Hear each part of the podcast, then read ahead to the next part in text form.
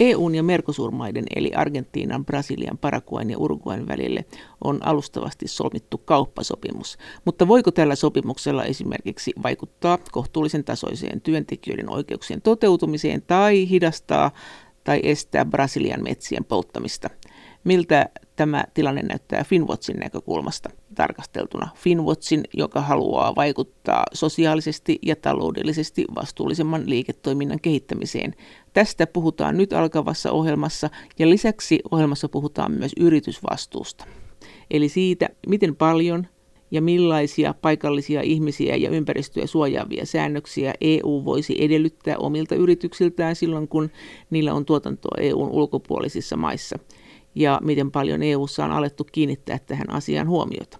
Ohjelmassa on haastateltavana Finwatchin toiminnanjohtaja Sonja Fineer, mutta aluksi keskustelemme siitä, että minkä takia Finwatchissa ollaan tällä hetkellä niin kiinnostuneita tästä Mercosur-kauppasopimuksesta. Sonja Fineer. Me ollaan tekemässä parhaillaan selvitystä siitä, että miten Suomessa toimivien yritysten toiminta vaikuttaa tähän Amazonin metsäkatoon. Ja siihen liittyen tietysti tämä Mercosur-sopimus, joka parhaillaan on, on pöydällä, niin se on kiinnostava kysymys, koska sillä voi olla iso vaikutus siihen, mihin Brasilian tilanne metsäkadon osalta kehittyy.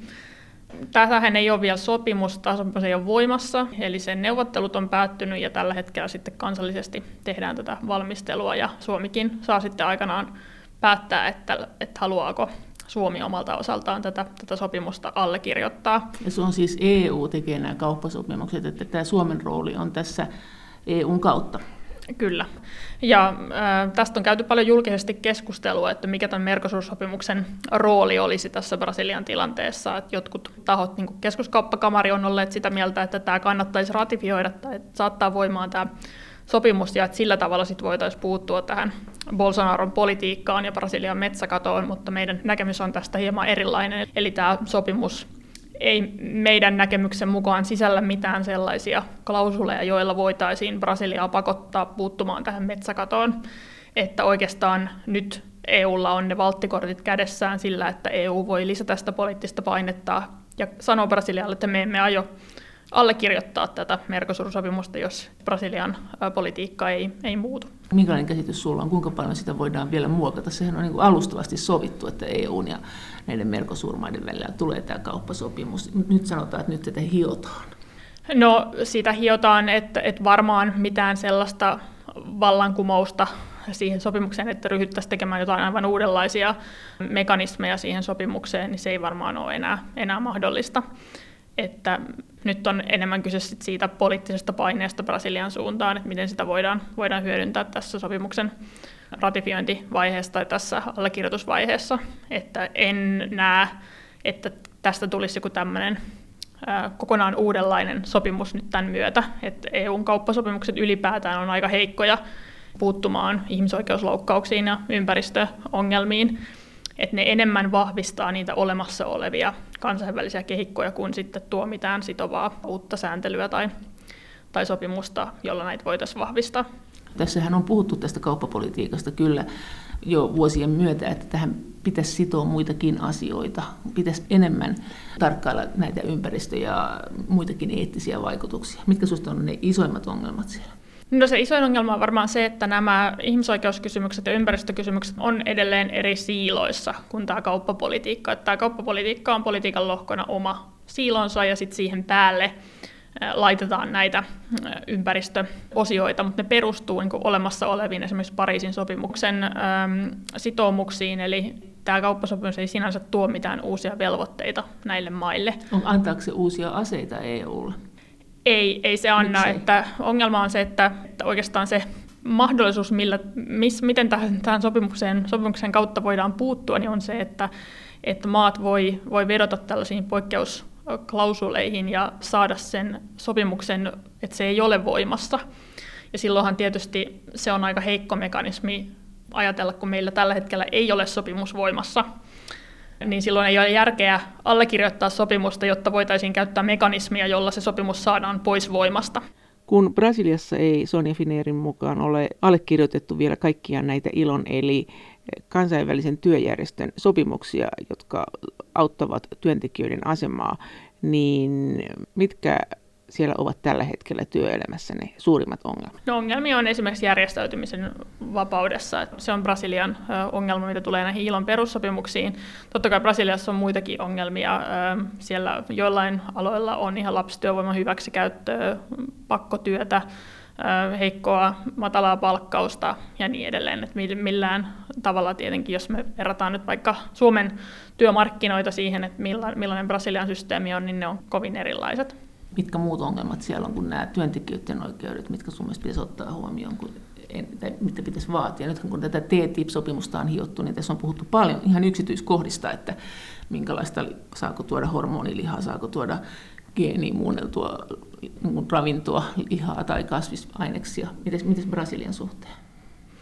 No Brasilian suhteen tämä sopimus, Mercosur-sopimus, ähm, niin, Mercosur-maiden. Ähm, niin se esimerkiksi lihantuonti on se, mistä on käyty paljon keskustelua, koska lihantuotanto ja soijan tuotanto Brasiliassa ne on kiihdyttää tätä metsäkatoa. Tämä Mercosur-sopimus sinänsä ei lisää sitä lihan tuontia EU-alueelle merkittävästi, eli sitä lihan, lihan tuontiin on asetettu tämmöinen raja, jolla sitten Brasilia saa tämän rajan verran, tai ylipäätään nämä merkosurmaat saa tämän rajan verran tuoda EU-alueelle alemmalla tullimaksulla lihatuotteita. Että tämä pätee sekä naudan lihaan että sitten broileriin. Mutta se olisi kuitenkin enemmän kuin nyt vai? No se antaisi isomman osan tuoda halvemmalla, halvemmalla tullimaksulla. Sitten ehkä sellainen isompi kysymys, mikä EU ja Brasilian välisessä kauppapolitiikassa on, niin on tämä soijan tuonti, jota tämä Mercosur-sopimus ei, ei enempää vapauta, koska se on jo vapaata, se tuonti. Eli jos haluttaisiin käyttää kauppapolitiikan keinoja, niin niitä voitaisiin jo nyt käyttää, eli siihen ei tarvita tätä Mercosur-sopimusta. Eli siis esimerkiksi haluttaisiin rajata soijan tuotantoa, joka tavallaan vähentäisi ehkä sitä kiinnostusta sademetsien polttoon, koska siellä häntä päässä on se soijan tuotanto, kun on lihaa ensin tuotettu. Kyllä, että et tietenkin suuri tekijä tässä on se, mitä Kiina tekee, koska Brasilian lihaa ja soijaa niin viedään paljon Kiinaan, että et EU ei pelkästään tätä, tätä ratkaise, mutta, mutta nyt EUlla kuitenkin tämän Mercosur-sopimuksen, kun se ei ole voimassa, niin on, on enemmän poliittisia aseita käytössään kuin silloin sen jälkeen, kun tämä sopimus on allekirjoitettu. Miten sen vaikutus tänne EU-hun päin? Siis meidän vientihän lisääntyy. Kyllä EU-vienti lisääntyy, että esimerkiksi Brasilia avaa omia markkinoitaan vaikkapa Euroopan unionissa tuotettaville autoille. Ja se on yksi syy, miksi Saksan autoteollisuus on ollut kovin innoissaan tästä Mercosur-sopimuksesta. Tässä on irvileuat, tai en tiedä onko nämä irvileukoja vai realisteja, jotka toteaa, että että tässä sopimuksessa vaihdetaan autojen vientiä brasilaisen naudanlihan tuontiin. Ja tietenkin kun me eletään tässä ilmastokriisissä ja sitä pitäisi nopeasti pyrkiä ratkaisemaan, niin se, että onko tämän tyyppiset kauppasopimukset niin oikea tie ilmastokriisin ratkaisemiseen, niin se on tietysti hyvä kysymys. No mitä muuta? Mitä muuta ongelmia? Jos ajatellaan ilmastokriisin näkökulmasta, niin ilmastokriisihän ihan pohjimmiltaan varmaan pohjautuu siihen, että me kulutetaan koko ajan enemmän ja enemmän tuotteita. Et meidän maapallon ekosysteemien kantokyky on heikentynyt ihan merkittävästi. Et me ollaan sellaisessa tilanteessa, että voi olla, että koko tämä ekosysteemi romahtaa.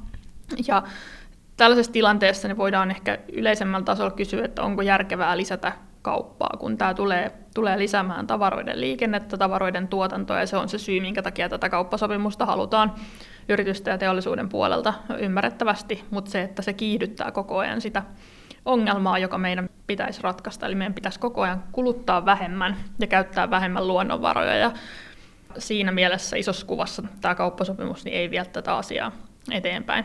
Mitkä muut siellä on kuin autot? Mikä sun on tämmöinen iso klönsä?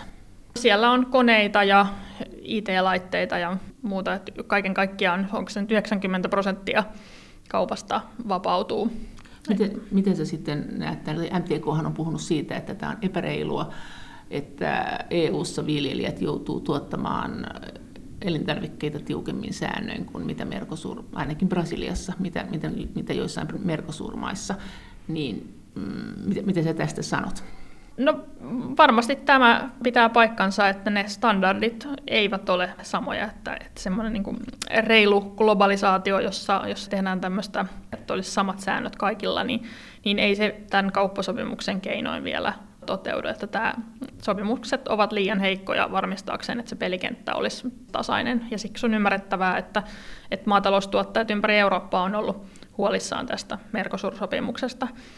Ja sama ongelma pätee kaikkeen globaaliin kauppaan, ja, ja sen takia me ollaan Finwatchissa ajettu tätä yritysvastuulainsäädäntöä niin kansallisesti kuin EU-tasolla, jotta pystyttäisiin vaikuttamaan nimenomaan siihen, että tuotteita tuotettaisiin ihmisoikeuksia kunnioittaa niin, että kaikilla olisi globaalisti sam- suurin piirtein samat standardit eli tuotannossa. Kun, eli kun tämä ilo-asia tässä Mercosur-sopimuksessa on se ongelma, että nämä ei ole nämä Mercosur-maat allekirjoittanut, onko ne mitkään allekirjoittanut niitä ilon sopimuksia? Aa, no ilon perussopimuksia on kahdeksan, että nyt en Joo. ulkoa muista, että mitä, mitkä kaikki sopimukset näiltä mailta on, on ratifioimatta, mutta sitten tietysti sopimusten ratifioiminen on yksi asia, että voi olla, äh, että tämmöinen hyvinkin korkea niin sanottu riskimaa, niin kuin me näitä kutsutaan, niin on sa- saattanut ratifioida näitä sopimuksia, mutta sitten se toimeenpano ja se valvonta on puutteellista, että se on hyvin, hyvin yleistä, että vaikka voi olla lainsäädännön tasolla joku asia kunnossa, mutta jos ei siellä ole riittävää valvontaa ja toimeenpanoa, niin sitten se,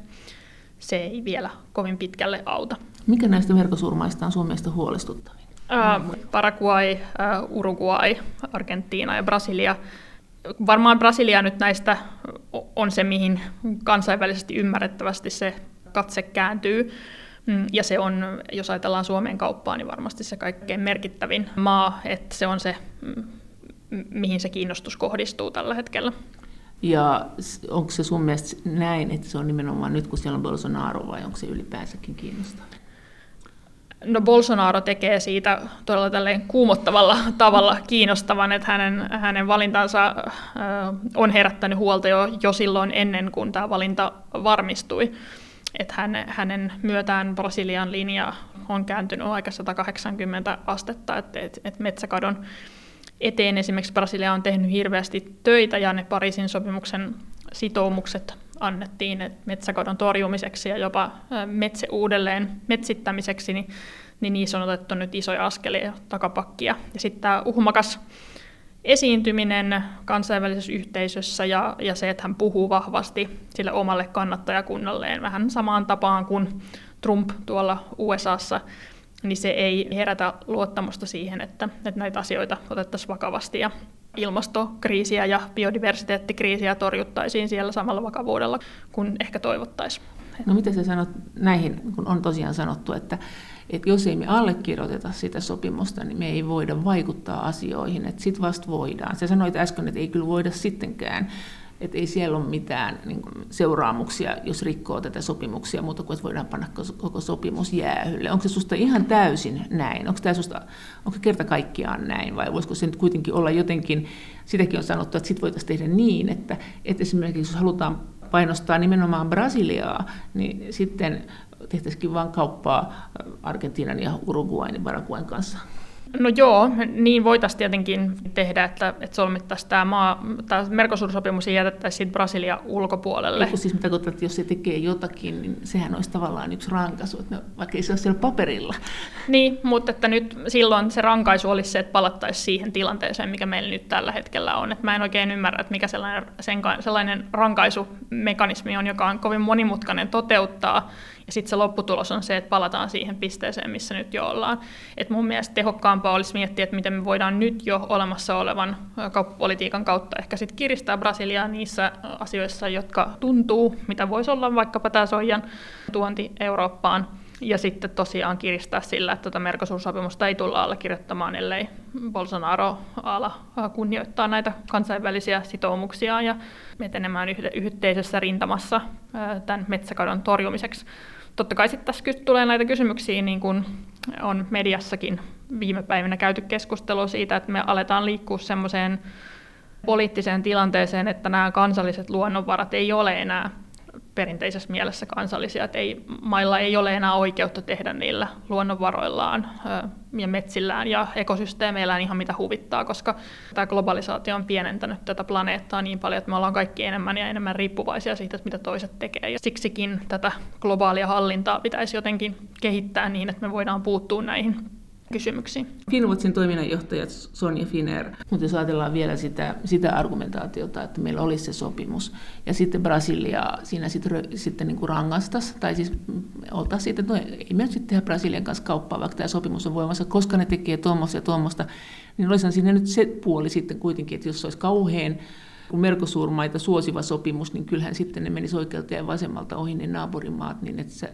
tämähän on ollut tämä perusteli, että sä luulet, että se voisi vähän suututtaa Brasiliaa.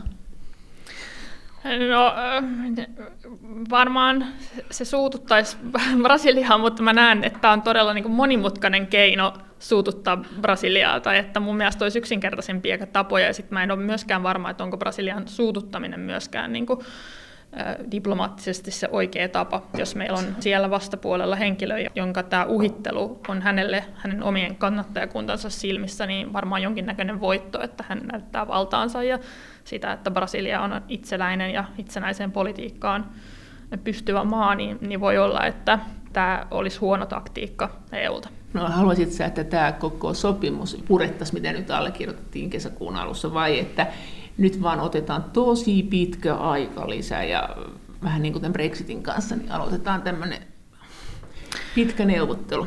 No ainakin se viesti Brasilian suuntaan pitäisi selkeästi olla se, että sopimusta ei tulla allekirjoittamaan, ellei metsäkato esimerkiksi, ellei sitä saada, saada lopetettua Brasiliassa että sitä pitäisi käyttää poliittisena aseena nyt tämän ruuvin kiristämiseen. Onko se seurannut, mitä eri maat sanoo? Ranskahan kävi siellä jo, tai siis Macron, no, Macron on ilmoittanut, että Ranska ei tule allekirjoittamaan tätä sopimusta, jos Brasiliassa meno ei muutu, ja, ja se on varmaan ihan, ihan hyvä viesti. Mitä muita siis nämä, oletko seurannut nämä muut EU-maat tai eri tahot on sanonut, millaisia ehtoja niillä on? Jos Ranskasta puhuu tästä metsien polttamisesta, niin mitä muita on tullut tämmöisiä ääneen lausuttuja ehtoja nyt? On varmaan monenlaista, enkä kaikkea keskustelua ole seurannut, mutta vaikkapa Irlannissa ymmärrän, että maataloustuottajat on olleet kovin kriittisiä tämän suhteen. Niin kuin Suomessakin tätä keskustelua on käynyt, että on, on eri intressiryhmillä tietysti eri syitä vastustaa tätä sopimusta ja jossain määrin tätä Brasilian tilannetta varmaan käytetään myös keppihevosena siihen, että voidaan ajaa sitä jotain muuta agendaa tämän varjolla. Mutta kyllä tämä ilmastokriisi, biodiversiteettikriisi ja tämä Amazonin metsäkato niin on sellaisia asioita, että niitä tulee pitää esillä. Teillähän on myös täällä, te olette puhunut tästä yritysvastuusta. Teillähän on tämä projekti täällä Finwatchissa, mm. että te haluaisitte, että yrityksiltä edellytettäisiin yritysvastuuta. Ja tähän on aika kiinnostavaa, koska aika lailla Suomi on edelläkävijä tässä ajattelussa EU:ssa ja te haluaisitte paitsi Suomeen tätä, niin myös EU-alueelle. Eikö näin ole? Kyllä joo. Ja miten se menee se käytännössä? Minkälaista kaikkea vastuuta te haluaisitte mm. yritysten tuntevan yleisistä asioista? No, tämä lähtee oikeastaan 2011 vuodesta, jolloin YKssa sovittiin tällaisista YK ohjaavista periaatteista koskien yritysten ihmisoikeusvastuuta. Ja tämä oli tämmöinen soft law-instrumentti, tämmöinen ei-sitova paperi, jossa siis määritellään nämä säännöt, että kenellä on vastuu kunnioittaa ihmisoikeuksia ja kenellä suojella, eli valtioilla ja yrityksillä on vastuu kunnioittaa. Ja sitten on vielä kolmas pilari näistä uhreille annettavista oikeussuojakeinoista ja muusta, että jos ihmisoikeusloukkauksia tapahtuu, niin miten niitä sitten korjataan. Ja 2011 jälkeen tämä keskustelu on käyty EU-maissa aika pitkään, ja Euroopan komissio on pyytänyt mailta tällaisia suunnitelmia siitä, että miten he toimeenpanevat nämä YK-periaatteet, ja Suomessakin tällainen suunnitelma laadittiin jo 2014. Ja silloin jo kansalaisjärjestöt, Finwatch mukaan lukien, niin loppasivat sen puolesta, että me saataisiin sitovaa lainsäädäntöä näiden YK-periaatteiden ympärille. Ja nyt sitten 2018 Suomessa käynnistettiin semmoinen iso ykkösketjuun niminen kampanja, jossa tavoiteltiin Suomeen tätä yritysvastuulakia, ja kampanjan tavoite oli saada hallitusohjelmaan kirjaus siitä, että Suomi säätää ihmisoikeuksia koskevan, koskevan huolellisuusvelvoitteeseen perustuvan yritysvastuulain. Ja tämä kampanja onnistui, ja siellä hallitusohjelmassa on tällä hetkellä kirjaus siitä, että Suomi selvittää tämän lain tavoitteenaan säätää, säätää sitten Suomeen kansallinen yritysvastuulaki. Minkälaisiin käytännön ongelmiin se on ratkaisu?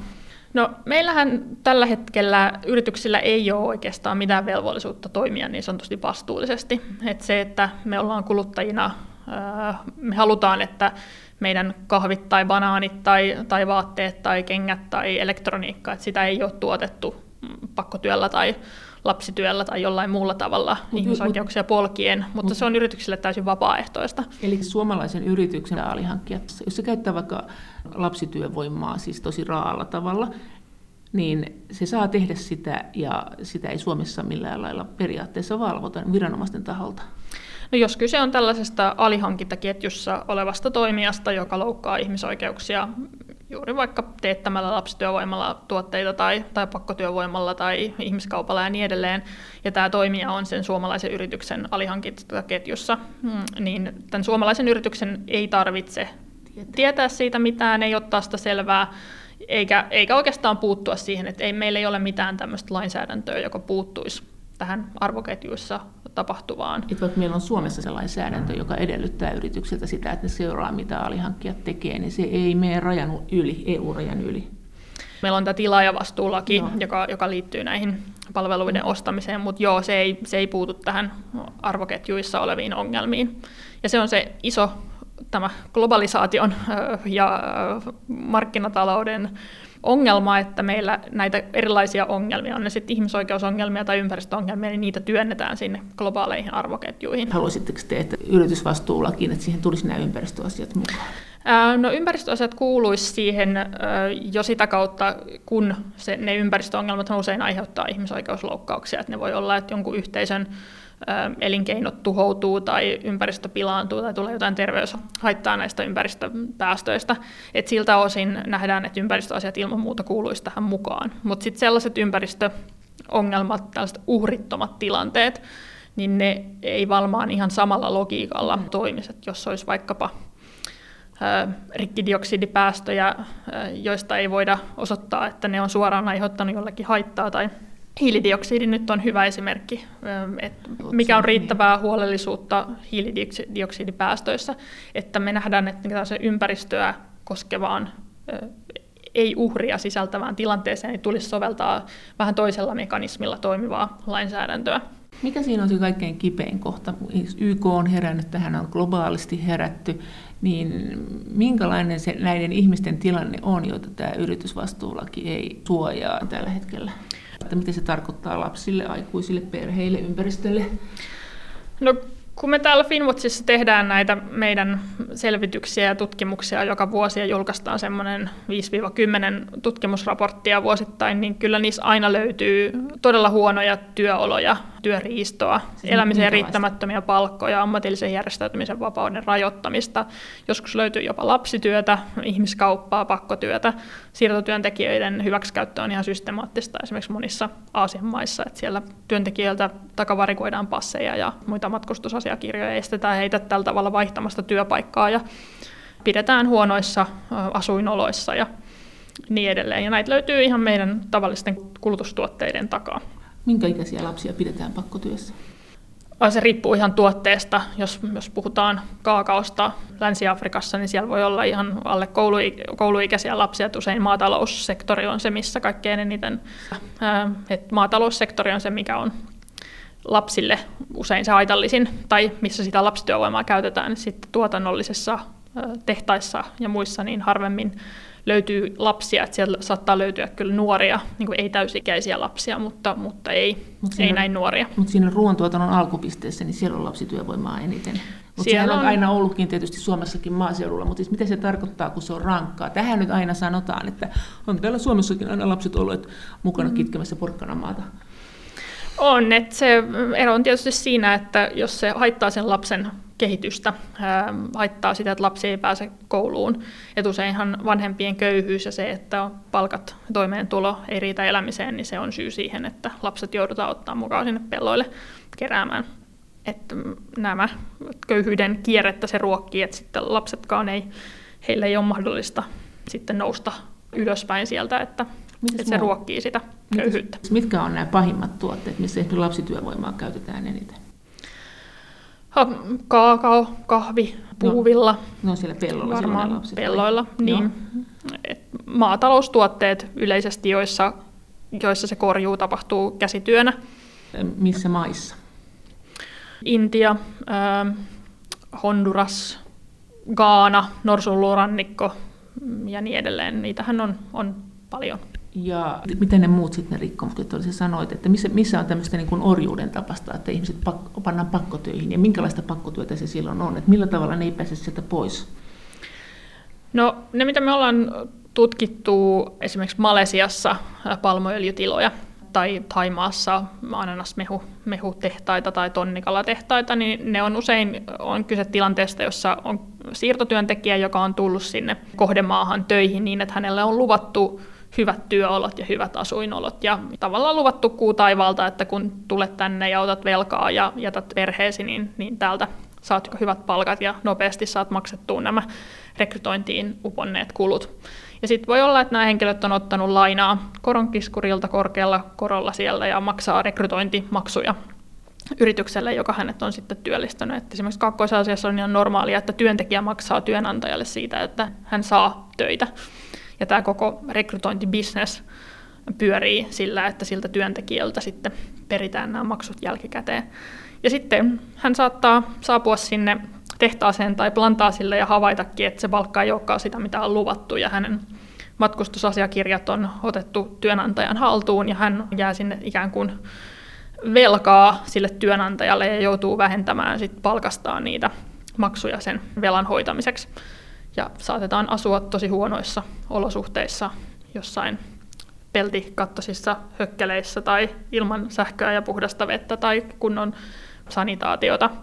Ja tällaiset tilanteet on, on ihan yleisiä. Kuinka kauan semmoinen voi kestää? Voiko se olla, että kymmeniä vuosia maksaa sitä velkaa? No varmaan pahimmissa tapauksissa voi olla näinkin, mutta että, että ehkä nämä palmuöljytilat, niin siellä se saattaa kestää vuoden tai pari vuotta, tämä tämmöinen velan, velanmaksu. Entäs ää, nämä ympäristöhaitat sitten, mitä ne on konkreettisesti? Kun sä sanoit, että semmoisiin voidaan puuttua, jotka kohdistuu suoraan näihin työntekijöihin vai, vai, vai ylipäänsä ihmisiin sillä alueella? Ah, niin tässä yritysvastuulain joo, lain tapauksessa. Joo. No jos sattuu jonkinlainen vuoto, esimerkiksi tehtaassa jotain myrkkyä pääsee valumaan jokiin tai vesistöihin, joka sitten saastuttaa yhteisöjen juomavettä tai pilaa elinympäristöjä tai elinkeinoja sillä tavalla, että ei ole enää mahdollista tulla toimeen sillä työllä, mitä on aikaisemmin tehnyt, niin nämä voisivat olla sellaisia tilanteita, mihin sitten yritysvastuulailla voitaisiin puuttua. Entäs niihin työmetodeihin, että kuinka paljon siellä on haitallista tämmöistä kemikaalia-altistusta, eli joutuu toimimaan semmoisten aineiden kanssa, jotka sitä aiheuttaa jotakin haittaa ihmiselle? On näitä kemikaalejakin, parakvattia ja, ja muuta saatetaan käyttää sellaisia kemikaaleja, mitä, mitä täällä meillä EU:ssa on kielletty kuminviljelyssä, esimerkiksi ollaan tällaisia havaittu. Ja sitten annostus, se, että miten niitä käytetään, onko työntekijällä mitään tietoa siitä, että miten sitä pitää ruiskuttaa ja millaisilla suojavälineillä, niin nämä on niitä ihan tavallisia puutteita. Finwatchin toiminnanjohtaja Sonja Finer. Tästä tulisiko tästä se seuraus, että sen jälkeen suomalaisetkaan yritykset tai mikään, jos tämä nyt tuntuu siltä, että tämä on EU-ssa myötätuulessa, niin jos on EU-lainen yritys, niin se ei voi teettää halpatyövoimalla, semmoisella halpatyövoimalla, joka karkeasti loukkaa ihmisoikeuksia, niin enää tuotteita ulkomailla edes alihankintaketjun avulla, vaan sen jälkeen se tilanne on se, että niitä ihmisoikeusloukkauksia voi tehdä vain ne yritykset, jotka on EUn ulkopuolella, jos ei niitä mikään säätele, ja sitten ne voi kyllä silti tuoda niitä tuotteita EU-rajalle, kun semmoistakin on puhuttu, että siihenkin tulisi stoppi, että ruvettaisiin mm. miettimään, että mikä näiden tuotteiden elinkaari on. Joo, siis jos me puhutaan nyt tästä ihmisoikeuksia Joo. koskevasta huolellisuusvelvoitteesta, niin siinä se idea juuri on, että se yritys olisi vastuuta, vastuussa siitä arvoketjustaan ja mitä siellä alihankkijan ja alihankkijan ja alihankkijan ja niin edelleen, niin mitä siellä arvoketjussa tapahtuu. Eli samalla tavalla kuin yritys on vastuussa vaikka siitä, että se tuote on turvallinen, kun se tulee tälle kuluttajalle Joo. käyttöön, niin yrityksen tulee olla vastuussa siitä, että sen tuotteen tuotannossa ei ole loukattu ihmisoikeuksia. Mutta sitten se, että mihin, miten tämä rajataan tämä lainsäädäntö, eli ketä, mitä yrityksiä se koskee, niin se on tietenkin sellainen asia, mitä, mitä pitää selvittää ja sidosryhmäkuulemisissa sitten tarkentaa, mutta me ajatellaan, että se pitäisi mahdollisimman laajasti soveltua erilaisiin yrityksiin, jotka maahan tuo tänne EU-alueelle tai Suomeen riippuen, puhutaanko kansallisesta vai EU-tason sääntelystä, niin sen tulisi koskea mahdollisimman pitkälle kaikkia yrityksiä. Mutta siis kaikkia, myös, myös tota, jos, jos on vaikka intialainen yritys, niin jos se tulee EU-markkinoille, niin edellytetäänkö sieltä samaa huolellisuutta, ettei se saa epäreilua etua kilpailussa? Kyllä, jos, jos tänne EU-alueelle tuodaan toisesta maasta jotain tuotteita, niin silloin se maahantuoja on siitä vastuussa, että se tuote on tuotettu asianmukaisella tavalla. Siis... Totta kai sitten meillä on tällaisia tilanteita, missä meillä on jo muun lainsäädännön osalta ongelmia. Et meillähän on kiinalaista verkkokauppaa, jossa jos ei ole maahantuojaa Suomessa, vaan kuluttaja esimerkiksi itse suoraan asioi EU-alueen ulkopuolella sijaitsevan yrityksen kanssa, ja niitä tulee postissa niitä nyssäköitä ja pussukoita tuolta Kiinasta, ja, ja niissähän on jo valmiiksi ongelma, että esimerkiksi tuoteturvallisuuslainsäädäntöä tai tuottajavastuuta tuotteiden kierrätyksestä ja niin edelleen, niin, niin niitä on vaikeuksia soveltaa ne tällaisiin se, tuotteisiin. No miten se sitten tarkoittaa, mitä EU tällä hetkellä, miten EU tällä hetkellä suhtautuu tähän asiaan, että kuinka pitkällä tässä ollaan ja minkä takia nimenomaan sanotaan, että Suomi on tässä nyt edellä? No EU itse asiassa on lainsäädäntö, jos katsotaan konfliktimineraarisääntelyä, niin EU sääntelee sitä jo ja asettaa konfliktimineraalien maahantuojille tällaisen vastaavan huolellisuusvelvoitteen. Ja konfliktimineraalit on näitä sotamineraaleja, eikö ole? Joo, ja tässä ne koskee Jota kaikkia, joissa, joo, siis ne tulee konfliktialueelta, mutta, mutta tämä EU-sääntely on laajempaa, eli siihen myös ihmisoikeusloukkaukset kuuluu siihen, että tämä konflikti mineraalisana tulkitaan laajasti. Mutta tällä hetkellä EU:ssa on käynnissä komission selvitys siitä, yritysvastuulaista, joka koskisi siis kaikkia aloja, ja se näillä näkymin julkaistaan ensi vuoden keväällä.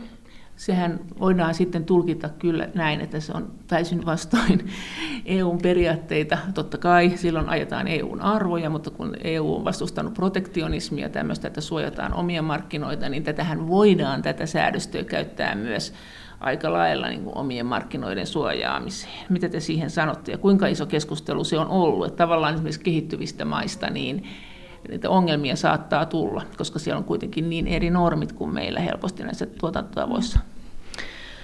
No tämä protektionismi-sana, sillä on huono, huono kaiku, mutta että kyllä varmaan kaikkien etu kuitenkin pitkällä, pitkässä juoksussa on se, että meillä olisi yhteiset pelisäännöt, joissa niitä yhteisesti globaalisti sovittuja ihmisoikeuksia noudatettaisiin kaikkialla, ja siihen tämä pyrkii ensisijaisesti tämä lainsäädäntö.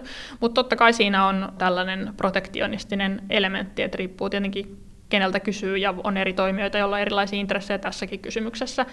Et vaikkapa meidän ykkösketjun kampanjassa niin oli ihan avoimesti mukana sellaisia yrityksiä, jotka tuottaa tuotteita Suomessa ja joiden kilpailijat taas sit tuottavat niitä vastaavia tuotteita Aasian halpatyövoimamaissa. Ja he sanoivat ihan suoraan siinä kampanjassa, että, että heille tämän tyyppinen lainsäädäntö lisäisi heidän kilpailukykyään, kun se tekisi siitä suomalaisesta tuotannosta niin kilpailukykyisempää verrattuna siihen aasialaisen tuotantoon, jossa sitten sille kilpailijalle asetettaisiin se huolellisuusvelvoite. Miten EU-ssa on se jako mennyt, että että ketkä tätä nyt ajaa, tätä yritysvastuuta ja ketkä ei. Sä sanoit, että tämä on tuotekohtaista että mitä, ja, ja sitten niin firmakohtaistakin, että teettääkö näitä alihankintana jossain tämmöisissä maissa vai ei, mutta onko tämä jotenkin muuten, miten tämä on puolue poliittisesti tai maittain, että ketkä tätä kannattaa ja ketkä ei? Um, no maittain tiedän maista, jotka tätä kannattaa. No, Ranskassa tämä lainsäädäntö on jo voimassa, se on tullut 2017 voimaan. Sitten Eli ne on, Alanko... meitä, ne on meitä edellä. Ranska on meitä edellä, että Ranskan laki koskee tosin vain suurimpia yrityksiä ja se on melko väljästi määritelty, että siinä tulee varmaan olemaan yrityksille niin kuin sitten, että oikeusistumissa missä aika paljon määritellään sitä, että mitä sitten se lain kirjain itse asiassa tarkoittaa. Että se ei ole ehkä ihan ideaali se tapa, miten se Ranskassa on säädetty. Mutta sitten Alankomaissa on lapsityövoimaan liittyvää tällaista suht kevyttä huolellisuusvelvoitelainsäädäntöä just nyt tullut voimaan. Ja sitten Sveitsissä on pitkällä käsittelyssä tämmöinen kansalaisaloite yritysvastuulain säätämisestä, ja se varmaan ehkä tänä vuonna tulee siellä voimaan. Ja sitten Saksassa on hallitusohjelmakirjaus, yritysvastuulaista ja, ja Saksa meidän tietojen mukaan niin, niin on, on kiinnostunut viemään tätä asiaa eteenpäin sitten omalla EU-puheenjohtajuuskaudella. Mutta minkälainen tilanne Suomessa tällä hetkellä on? Ollaanko Suomessa suhtauduttu myönteisesti yritysvastuulakiin? Finwatchin toiminnanjohtaja Sonja Finera. Kyllä ollaan. että mä sanoisin, että Suomen hallitusohjelmakirjaukset tästä yritysvastuulaista on hyvin kunnianhimoisia ja siellä Suomi on sitoutunut edistämään paitsi tätä kansallista, niin sitten EU-tason yritysvastuulainsäädäntöä sekä YK- että OECD-tason yritysvastuusääntelyä. Suomen EU-puheenjohtajuuskausi nyt tietysti on tässä loppumassa ja nyt parhaillaan komissio on teettämässä sitä selvitystä, joka, joka julkaistaan ensi vuoden keväällä. Eli se, että miten sitten Suomi saa vaikutettua siihen, että nämä tulevat puheenjohtajamaat vie tätä agendaa eteenpäin, niin se on varmaan sitten se, se Suomen tärkeä rooli. Ja Suomihan on järjestämässä tästä aiheesta omaa EU-puheenjohtajuuskauden seminaariaankin joulukuussa. Että kyllä meidän, meiltä näyt, meidän mielestä näyttää siltä, että Suomi on toiminut tässä kuitenkin aktiivisesti. Luuletko että EU tekee tästä oman direktiivin nyt sitten, vai minkälaista säätelyä sieltä on tulossa? Joo, no me toivotaan, että, että komissio käynnistäisi sitten tämän sääntelyn valmistelun sen jälkeen, kun se selvitys on valmis ensi keväänä, ja sen pohjalta sitten voitaisiin lähteä viemään eteenpäin. Oletko nyt sitä mieltä, että jos ajatellaan yritysvastuuta, niin onko joka tapauksessa näin, että, että kaakao, kahvi ja puuvilla on kuitenkin tällä hetkellä ne, kun sä sanoit, niissä on ainakin lapsityövoimaa eniten. Onko ne ne tuotteet, jotka on tällä hetkellä eniten huomion kohteena vai mitkä tuotteet on? No se on vaikea sanoa e, ehkä sille, että mitkä on ne kaikkein, kaikkein tärkeimmät. Sitten on paljon sellaisia tuotteita, jotka, jotka ei koskaan tule esiin, että ne on jostain syystä epäkiinnostavia. Ne voi olla jotain mineraaleja tai hyvä esimerkki on tämmöinen Mika Kiille, jota käytettiin kosmetiikassa, josta monikaan ei ole varmaan kuullut, jota Intiassa esimerkiksi kerättiin lapsityövoimalla. Että on, on paljon semmoisia niin raaka-aineita, joissa voi olla räikeitäkin ongelmia, mutta ne ei koskaan nouse esiin. Ja se on se ongelma tässä meidän kuluttajakeskeisessä yritysvastuukeskustelussa, että me ollaan pitkään ajateltu, että kuluttajat on ne, jotka hoitaa nämä ihmisoikeusongelmat, että silloin kun kuluttaja herää, on se sitten kaakaon tai banaanien tai, tai kahvin tai puuvillan ongelmiin, niin sitten, sitten jotenkin niihin ne ratkaistaan. Ja se ongelma on se, että kuluttaja ei ole kovin rationaalinen eikä hänellä ole käytössä sitä tietoa, jolla sitten niihin asioihin voitaisiin puuttua. Ja sen takia me tarvitaan sitä lainsäädäntöä, jotta saadaan kaikki raaka-aineet ja ne tuotantoketjut tämän saman valvonnan piiriin. Mikä sun mielestä ihmisoikeuksien kannalta on tällä hetkellä pahin ja isoin ongelma?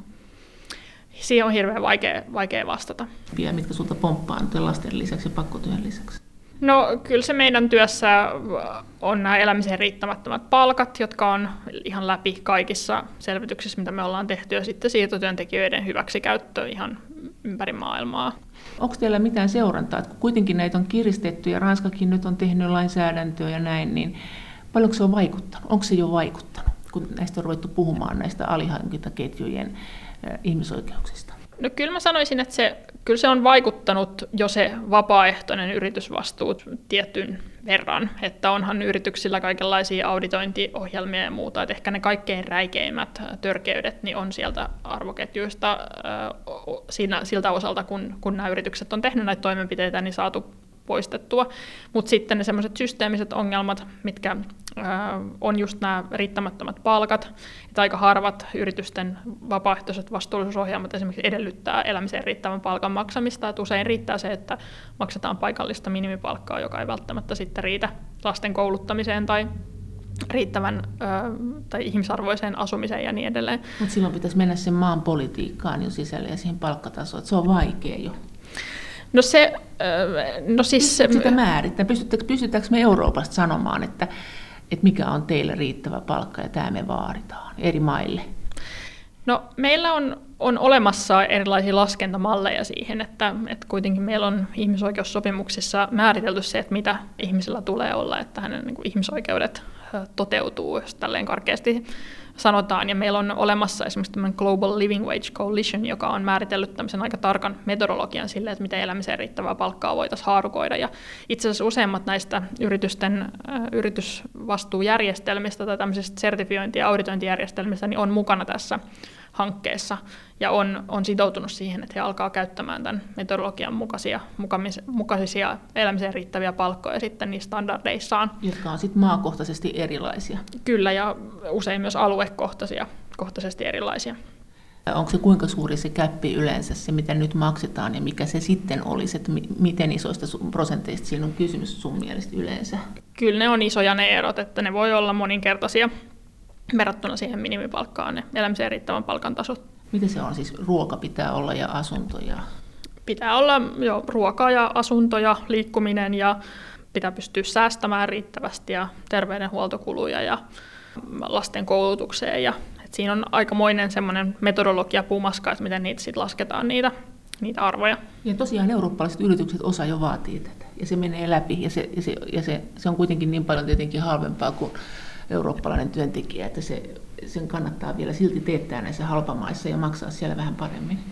No tässä elämisen riittävän palkan kysymyksessä ollaan kyllä ihan alkutekijöissään, että aika harvat yritykset vielä oikeasti toimeenpanee panee näitä, näitä malleja, mutta sitten työ on aloitettu, kun se metodologia on tehty ja sitten nämä järjestelmät siihen ovat sitoutuneet, että nyt, nyt sitten sitä pitää viedä käytäntöön. Sitten toinen iso ongelma on järjestäytymisen vapauden puuttuminen useissa esimerkiksi Aasian maissa, joko sitä järjestäytymisen vapautta ei ole lainsäädäntötasolla ollenkaan, niin kuin vaikka Kiinassa, jossa siis ei ole itsenäistä AY-liikettä, tai sitten sitä muuten rajoitetaan. Tai järjestäytymisen aste voi olla esimerkiksi muutamia prosentteja niin, että ei käytännössä ole mitään liittoja, mihin, mihin työntekijät voisivat kuulua. Ja se on iso ongelma, koska kaikkein parasta tietenkin yritystenkin kannalta olisi, jos työntekijät itse pystyisivät valvomaan itseään. Ja mikä se Kiinan tilanne muuten on sitten? No Kiinan tilanne näin niin kuin ihmisoikeusjärjestön näkökulmasta niin menee koko ajan hankalampaan suuntaan, että siellä on vaikeampi tehdä selvityksiä ja vaikeampi kansalaisyhteiskunnan toimia, että se valvonta, valvonta kiristyy ja että siellä on vaikea saada tietoa. Et sille yleisesti niin Kiinassahan elintaso nousee ja palkat on, palkat on noussut monella alalla ja, ja ihmiset on alkanut vaatia, vaatia enemmän, mutta että, että ehkä se poliittinen ilmapiiri siellä kiristyy ja että kansalaisjärjestöt tuntevat sen nahoissa. Tota, miten tämä kaivostoiminta ylipäänsä globaalisti, EUkin on siihen kiinnittänyt huomiota tosiaan näiden konfliktimineraalien mm. suhteen, jotka kuuluu näihin, tähän sotateollisuuteen, ja sitten kaivostyöhän on usein vaarallista ja raskasta ja toisenaan hyvin huonosti palkattua. Joo, näin on, ja EU on sitä sääntelyä sen takia kehitetty, että näissä nämä ongelmat on, on suuria, että niille jotka tuo tällaisilta riskialueilta mineraaleja EU-alueelle, niin, niin heitä koskee tämä EUn konfliktimineraali-lainsäädäntö. Se vaatii tämmöistä huolellisuusvelvoitteen noudattamista näiltä yrityksiltä, mutta sitten se ongelma, se iso ongelma, mikä, mikä tässä sääntelyssä on, että se koskee tosiaan vain niitä, jotka tuo sitä mineraalia tänne EU-alueelle, että sitten komponenttien valmistajat, niin ne onnistuivat lobbaamaan niin, että, että, että tämä koskee vain hyvin pientä osaa yrityksistä. Et tietenkin kansalaisjärjestöt olisivat toivoneet, että myös ne, jotka tuovat komponentteja tai siis laitteita. tuotteita, joissa näitä mineraaleja on. Jossa näitä mineraaleja on EU-alueelle, niin nekin olisi kuulunut tämän sääntelyn piiriin. Et se iso ongelmahan on, jos puhutaan vaikka Kongon demokraattisesta tasavallasta, josta sitten mineraaleja menee Kiinaan jättimäisiin sulattoihin, josta sitten se menee Kiinaan tai tai Malesiaan tai Taimaahan kokoonpantavaksi laitteiksi, jotka tuodaan tänne EU-alueelle, niin se olisi pitänyt se sääntely koskee myös näitä laitteita, mutta nyt ne jäävät sen ulkopuolelle. Mutta niin ei voi tehdä, että tekee siitä vaikka jonkun ihan muun esineen, joka sitten sulatetaan täällä. Että kyllä, kyllä niin kuin EU siihen pääsee kiinni, että sä teet nyt vaikka jotakin Eiffeltornin pienoismalleja hulluna konfliktimineraaleista ja tuotte tänne, sitten sulatetaan. Joo, no en itse asiassa tiedä, että pystyisikö tuota jollain tällaisella tavalla kiertämään, mutta se sanotaan, että se niinku puuttuu todella pieneen osaan siitä, siitä niinku konfliktimineraalien virrasta, joka EU-alueelle tulee tämä nykyinen, nykyinen lainsäädäntö. Entäs näiden kehittyvien maiden tilanne? Siellähän on usein ollut jo sitä kritiikkiä, että nämä on tämmöisiä protektionistisia, nämä tämmöiset vaateet, että niillä esimerkiksi Eurooppa suojaa omia markkinoitaan, että kehittyvät maat ei pysty täyttämään näitä kaikkia kriteereitä, ja sitten siihen tulee kovat tullit ja kovat maksut. Mitä sä tähän sanot? No se riippuu vähän mistä kriteereistä puhutaan, ja sitten on hyvä myös muistaa, että kehitysmaat tai joku tietty valtio ei ole mikään sellainen itsenä tai niin kuin monoliitti, jolla on yksi intressi. Se on samalla tavalla kuin meillä Suomessakin, että meillä on monenlaisia ryhmiä, joilla on erilaisia intressejä. Sitten se, että mikä siitä tulee ulos Suomen kantana, niin se on sitten kompromissi, kompromissi tai se riippuu jostain valtasuhteesta.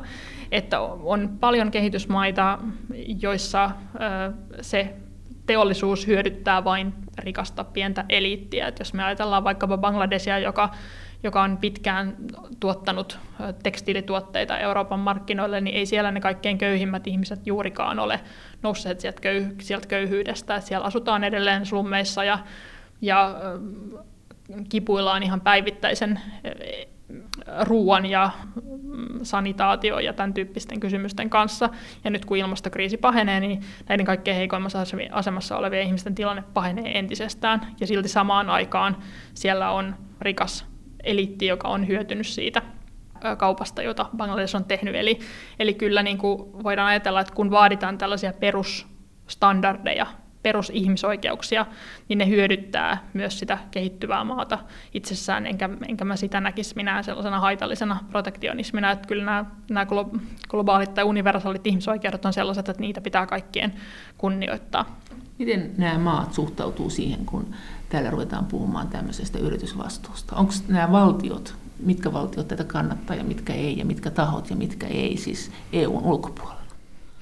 No valtioiden kannoista en, en tiedä, mutta esimerkiksi meidän yhteistyökumppaneista, niin kansalaisjärjestöistä, jotka, jotka ajaa, ajaa työntekijöiden oikeuksia, yritysvastuukysymyksiä ympäristön suojelua, niin, niin siellä tämä tietenkin toivotetaan hyvin lämpimästi tervetulleeksi. Tämä on tapa luoda painetta sitten sille, sinne valtion tasolle. Et se suuri ideahan tässä takana on se, että tämän tyyppinen lainsäädäntö pakottaisi ne kolmannet maat EUn ulkopuolella niin nostamaan sitä omaa peruslainsäädäntönsä standardeja ihmisoikeuksien tai näiden ihmisoikeusjulistusten ja muiden tasolle.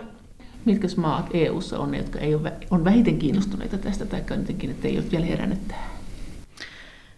No varmaan Itä-Euroopan maat on, on sellaisia maita, joissa tätä keskustelua ei, ei niin paljon käydä. Että meidän kumppanit Ruotsissa ovat käynnistämässä kampanjaa, Saksassa käynnistyi just kampanjaa osittain Suomen kampanjan innottamana ja Luxemburgissa on kampanjoitu, Ranskassa tosiaan on laki voimassa, tästä Euroopan alueelta Sveitsissä on laki pitkällä ja näitä kampanjoita on, on joka puolella, että nyt se paine komissioon kasvaa että komissio lähtisi valmistelemaan tätä EU-laajuista yritysvastuulainsäädäntöä. Mitkä se on teidän suurimmat voitot, konkreettiset voitot tällä porukalla, joka haluaa yritysvastuuta, jos tätä nyt Euroopassa on muualla?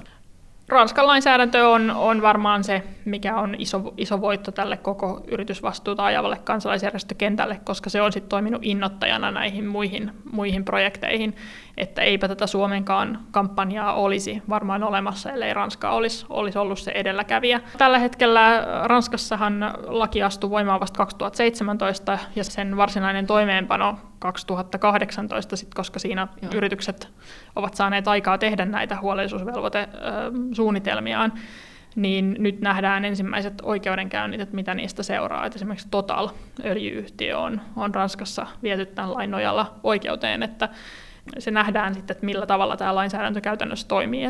Mistä se Total joutui siihen?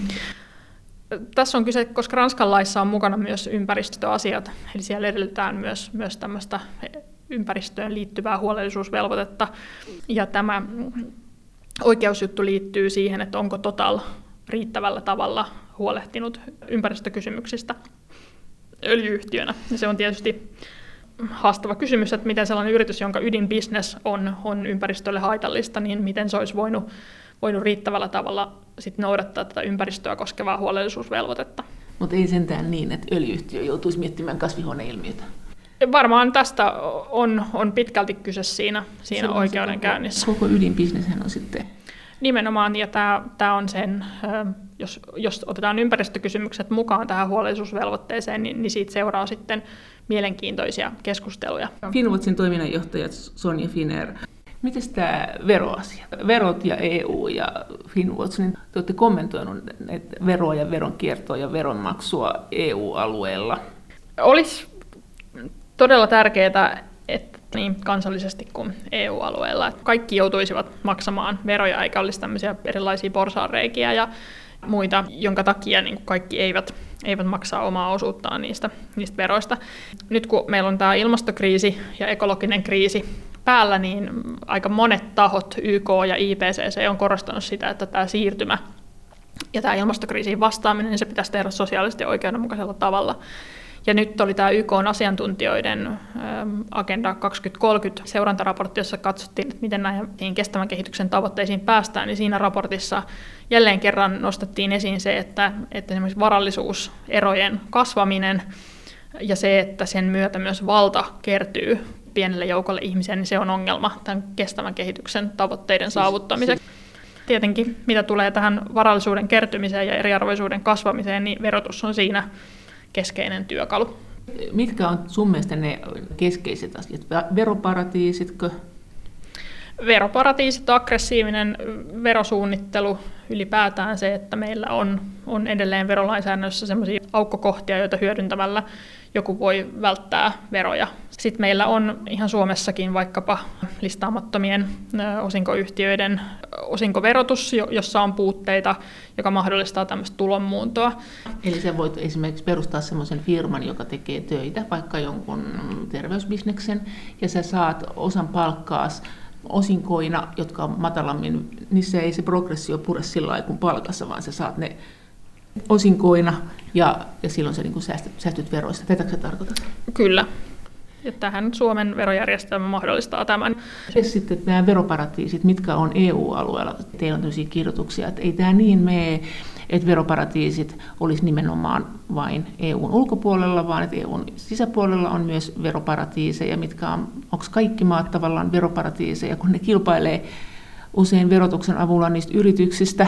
EUn sisällä on, on tämmöisiä veroparatiiseja, niin kuin Alanko, Alankomaat, Luxemburg, Belgia, Irlanti, jotka on harjoittanut tämmöistä hyvin aggressiivista verokilpailua. Ja, ja tietenkin se, mitä me, mitä me ollaan, on, että tämä valtioiden välinen haitallinen verokilpailu, niin se pitäisi lopettaa niin, että muutetaan tätä yritysverojärjestelmää kaavamaisemmin sovellettavaksi. Ja sitten koko EU-alueelle. Koko EU-alueelle. Että nyt tällä hetkellä itse OECD-tasolla on käynnissä tällainen iso keskustelu siitä, että miten yritysverojärjestelmää tulisi tulevaisuudessa muuttaa niin, että se vastaisi tähän nykyajan tarpeisiin. Että meillä on sata vuotta vanha yritysverojärjestelmä, joka natisee liitoksissaan, koska yritykset ei enää toimi sillä tavalla, kun me, meidän verojärjestelmässä mm. ajatellaan niiden toimivan. Ne toimii sisämarkkinoilla nyt ja silloin ne, pystyy, ne on aika liukkaasti liikkuvia. Ne on, ja tämä verojärjestelmä perustuu siihen, että me ajatellaan, että yritykset, on, yritykset ja niiden tytäryhtiöt on itsenäisiä yrityksiä, jotka, jotka toimisivat jotenkin itsenäisesti. Ja, ja näinhän ne ei toimi, vaan niitä johdetaan sieltä pääkonttorista, joka sitten päättää, että miten se raha liikkuu sen yrityksen sisällä, ja tämä meidän nykyinen järjestelmä vähän huonosti, huonosti pystyy sitten puuttumaan näihin ongelmiin, mitä tästä seuraa.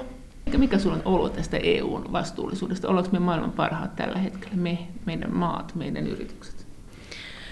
No, mua kyllä huolettaa tämä ilmastokriisin ratkaiseminen aika paljon, että nyt on paljon edetty siihen pisteeseen, että kaikki alkaa herätä siihen ja on paljon hienoja julistuksia ja tavoitteita, mutta sitten ne keinot puuttuu aika pitkälti. Että, että toivoisin, että EU ottaisi johtajuutta tässä ja mm, näyttäisi sitä suuntaa koko maailmalle, että millä tavalla me saavutetaan, saavutetaan tämä hiilineutraali yhteiskunta siinä ajassa, kun mitä meidän pitää tiedemiesten mukaan saada päästöt laskuun että esimerkiksi komissiossa on, on käynnissä tämmöinen ympäristöystävällisiä tuotteita koskeva tämmöinen EPF, projekti, ja olisi kiinnostavaa, että sen pohjalta esimerkiksi pystyttäisiin määrittämään jotain, jotain kulutusveroja ehkä tulevaisuudessa niin, että saataisiin ohjattua vähän hiilisempään suuntaan tätä kulutusta. Millä tuotteille mielestä ennen kaikkea? No varmaan lihatuotteet on sellainen, mistä Suomessakin on keskusteltu. Sitten meille tulee ihan hirveitä määriä tuolta Aasian maista kulutustuotteita, tekstiileitä, elektroniikkaa, joita tuotetaan fossiilisella energialla. Et iso osahan Kiinan tai Intian tehtaista niin pyörii kivihiilellä ja muilla fossiilisilla energialähteillä, ja siihen pitäisi pystyä puuttumaan. Että siis se, tuossa, että... tuossa EUn rajalla kerta kaikkiaan, että jos se on tuotettu näin, niin sitten silloin kovat verot vai? No EU-rajalla, että on välätelty tietysti näitä niin hiilitullimahdollisuuksia, että, että asetettaisiin tullia jo rajalla, tai sitten pyrittäisiin ohjaamaan sitä kulutusta jollain, että esimerkiksi edellytettäisiin yrityksiltä hiilijalanjälkien raportointia ja mittaamista tai, tai jotain muuta Iskisikö se silloin myös postimyyntiin? Koska se sitten myös, kun kuluttaja itse tuo, niin se joutuisi hakiessaan sen paketin, niin maksaa sen tullihinnan sitten jonnekin. No varmaan riippuen, miten se toteutettaisiin se hiilitulli sitten, mutta varmaan, varmaan se puuttuisi myös siihen, koska siihen päästään siinä rajalla kiinni. Mutta nämä on isoja kysymyksiä, että miten sitä kuluttamista rajoitetaan ja sitten ohjataan vähän hiilisempään suuntaan. Että kyllä, mm, kun katsoo niitä IPCCn käppyröitä, että missä vauhdissa pitäisi saada näitä päästöjä alas ja kun taas sitten samaan aikaan käy, kävelee tuolla kauppakeskuksessa ja näkee, mitä hyllyt notkuu, kaikenlaisia tuotteita, mitä mainostetaan ihmisille, niin, niin tämä on sellainen yhtälö, että tämä ei, niin kuin, tästä, tästä ei hyvä seuraa. Että varmaan jossain vaiheessa pitää keskustella vakavasti myös siitä, että tarvitaanko me kaikki näitä kulutustuotteita, mitä meille tarjotaan. Näin sanoi Finwatchin toiminnanjohtaja Sonja Finer. Kiitos teille kaikista viesteistä ja kommenteista ja kaikki viestit ovat aina erittäin tervetulleita. Niitä voi lähettää sähköpostiosoitteeseen maija.elonheimo.yle.fi ja sen lisäksi me voimme keskustella näistä asioista yhdessä Twitterissä.